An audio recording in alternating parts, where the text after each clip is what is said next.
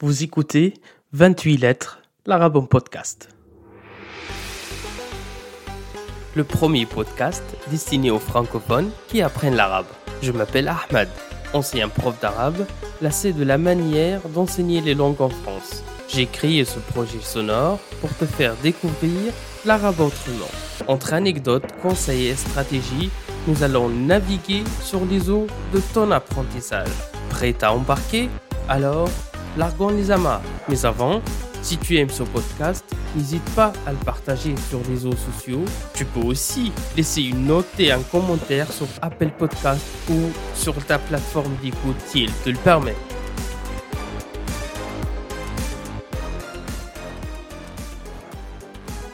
Ahlan wa dans ce 21e épisode de 28 lettres, l'arabe en podcast. Cette semaine et la semaine prochaine, on va s'arrêter un peu sur cette région du monde arabe afin d'en décortiquer quelques complexités. Mission quasi impossible pour les raisons qui vont suivre au cours de l'épisode, mais on va essayer et comme on dit en français, celui qui tente rien n'aura rien. L'épisode d'aujourd'hui te dira quels sont les trois pays dont la population parle arabe, mais qui ne font pas partie de la Ligue arabe ou D'abord, quelques mots sur cette organisation très peu connue en Europe et aux non-spécialistes de manière générale.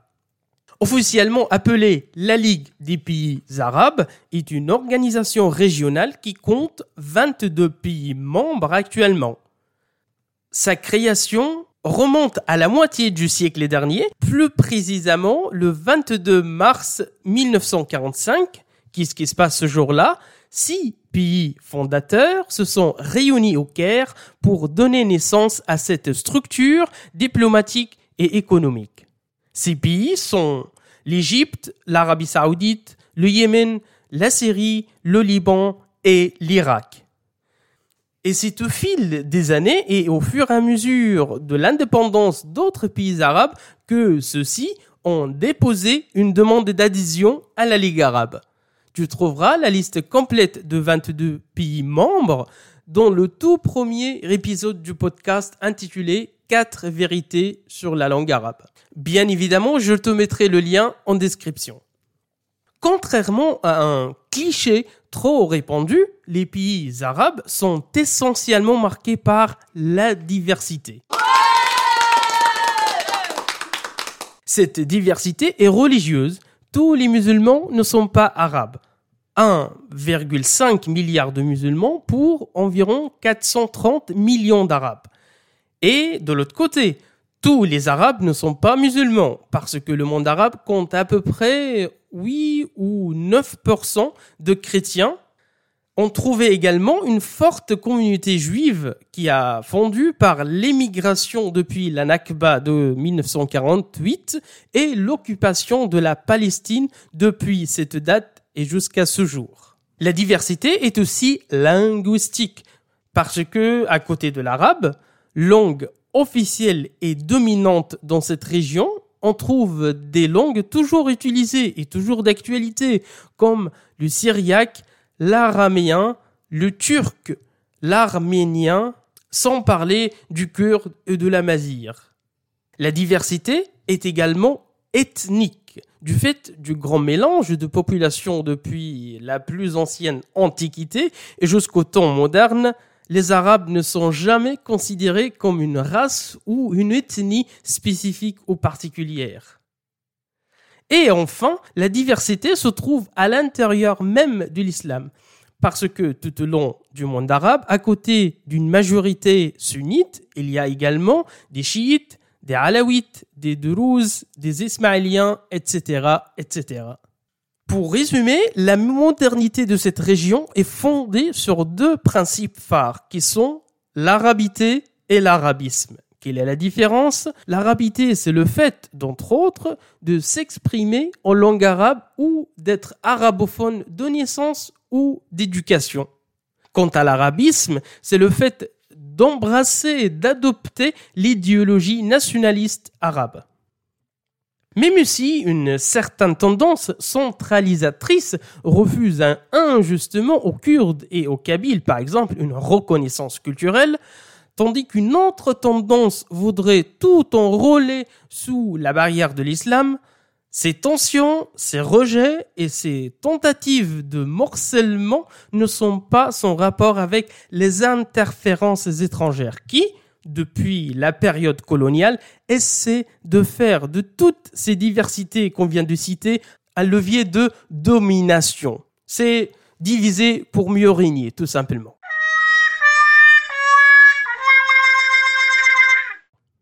Mais on revient vite au sujet d'aujourd'hui pour préciser que le critère principal d'être un pays membre de la Ligue arabe, c'est d'avoir la langue arabe comme langue officielle du pays et que cette information, que cette précision soit marquée clairement dans la constitution du pays en question.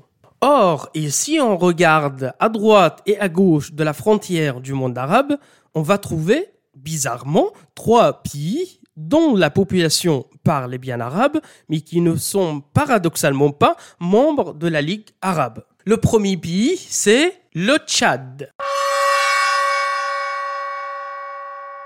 Le Tchad est un pays africain au sud de la Libye et à l'ouest du Soudan. Le nombre de, la population tchadienne est de 16 millions d'habitants Différents États et empires arabes se sont succédés dans la partie centrale du Tchad avant de céder leur place à la colonisation française dès la fin du 19e siècle. Au lendemain de l'indépendance en 1960, la constitution tchadienne intègre l'arabe comme langue officielle du pays avec le français. C'est un pays parfaitement bilingue comme le Canada ou le Québec. Au Tchad, on trouve cinq principales ethnies qui forment plus de 150 tribus différentes et qui, elles, s'expriment en 100 et 400 dialectes locaux. Cependant, l'arabe est la langue la plus parlée, dont le dialecte est très proche et très semblable au dialecte soudanais. La prononciation tchadienne de l'arabe est vraiment très claire, très nette et tout à fait compréhensible partout les chaînes publiques tchadiennes diffusent l'intégralité de leurs programmes et leurs émissions en arabe, en arabe fosha, et c'est vraiment très agréable à entendre. Tu vas certainement poser la question euh, évidente, puisque c'est comme ça au Tchad, pourquoi ce pays ne fit-il pas partie de la Ligue arabe? En 2010, le secrétaire général de la Ligue arabe est entré en négociation pour parler avec le gouvernement tchadien en vue d'une éventuelle adhésion. Mais comme la plupart des démarches de décision et d'initiative de la langue arabe, ça n'aboutit jamais et ça tombe à l'eau. Pouf Le deuxième pays aujourd'hui, c'est l'Érythrée. Eritrea. Est un pays de la Corne de l'Afrique, indépendant de l'Éthiopie depuis 1993 et contient 3,5 millions d'habitants. Cette population est partagée entre neuf ethnies principales et les trois langues les plus parlées sont le tigrinien, l'arabe et l'anglais. D'ailleurs, ce sont les trois langues officielles du pays selon la constitution érythréenne. Contrairement au Tchad, l'Érythrée a obtenu le statut de pays observateur à la Ligue arabe en 2003. Or, le président toujours en place, Isias Afwerki, a catégoriquement refusé une adhésion de plein droit de son pays à l'organisation régionale. Il a justifié son choix par les termes suivants. La Ligue arabe ne représente aucune force politique ni diplomatique dans la région. Sa présence est quasi inexistante. D'ailleurs, quelconque citoyen arabe sait pertinemment que la Ligue arabe n'a aucun impact, aucune présence sur le terrain. C'est comme si elle n'existait pas. Fin de citation. Avant de te dévoiler le troisième pays, je voudrais juste te préciser que le président Isias Afwerki conduit un régime répressif et dictatorial qui épuise l'Érythrée depuis son indépendance en 93. Petite précision encore, Isias Afwerki est président sans nouvelle élection depuis l'indépendance. Rien que pour ça, mon pote, l'Érythrée mérite absolument une adhésion à la Ligue arabe. Bienvenue au club pour rejoindre nos présidents arabes éternellement accrochés au pouvoir et à leur siège. D'autre part, les restrictions et les pratiques liberticides du régime érythréen touchent également la langue arabe. Cela prend trois axes principaux. Le premier axe, c'est que le gouvernement érythréen refuse d'intégrer l'arabe dans les documents officiels et administratifs par une totale opposition à la constitution du pays. Le deuxième axe, c'est que le régime en place ferme massivement les écoles et les instituts qui enseignent la langue arabe. Troisièmement, le gouvernement empêche aussi les étudiants érythréens de profiter des bourses d'études offertes ou proposées par quelques universités du monde arabe. Quant au troisième pays, c'est le Sud-Soudan. C'est un nouveau pays né seulement en 2011 après son indépendance du Soudan même. Le nombre de population est de 11 millions d'habitants qui parlent une cinquantaine de langues vernaculaires reconnues comme langue nationale par la Constitution.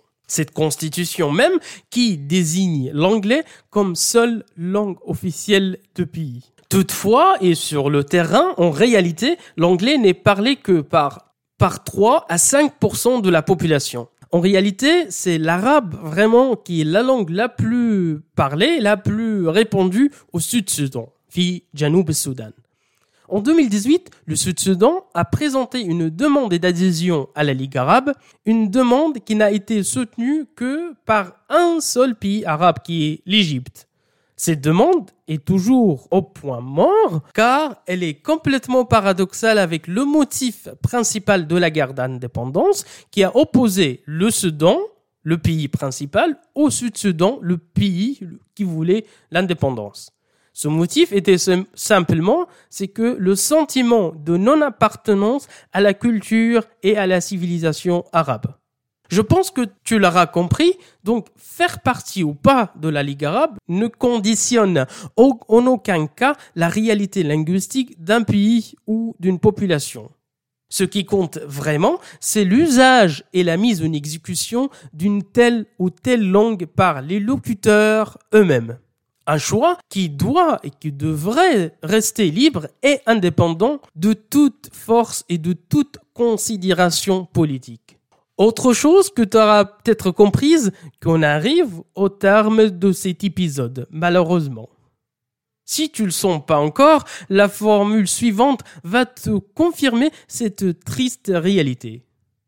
C'est quand je dis, quand je crie, quand je hurle, Rendez-vous mercredi prochain pour un nouvel épisode la semaine prochaine. On reviendra sur l'origine des noms et de l'appellation de quelques pays arabes.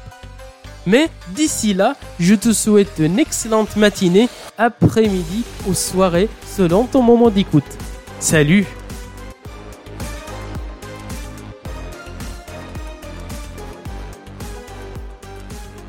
Merci de ne pas avoir quitté le navire en pleine mer.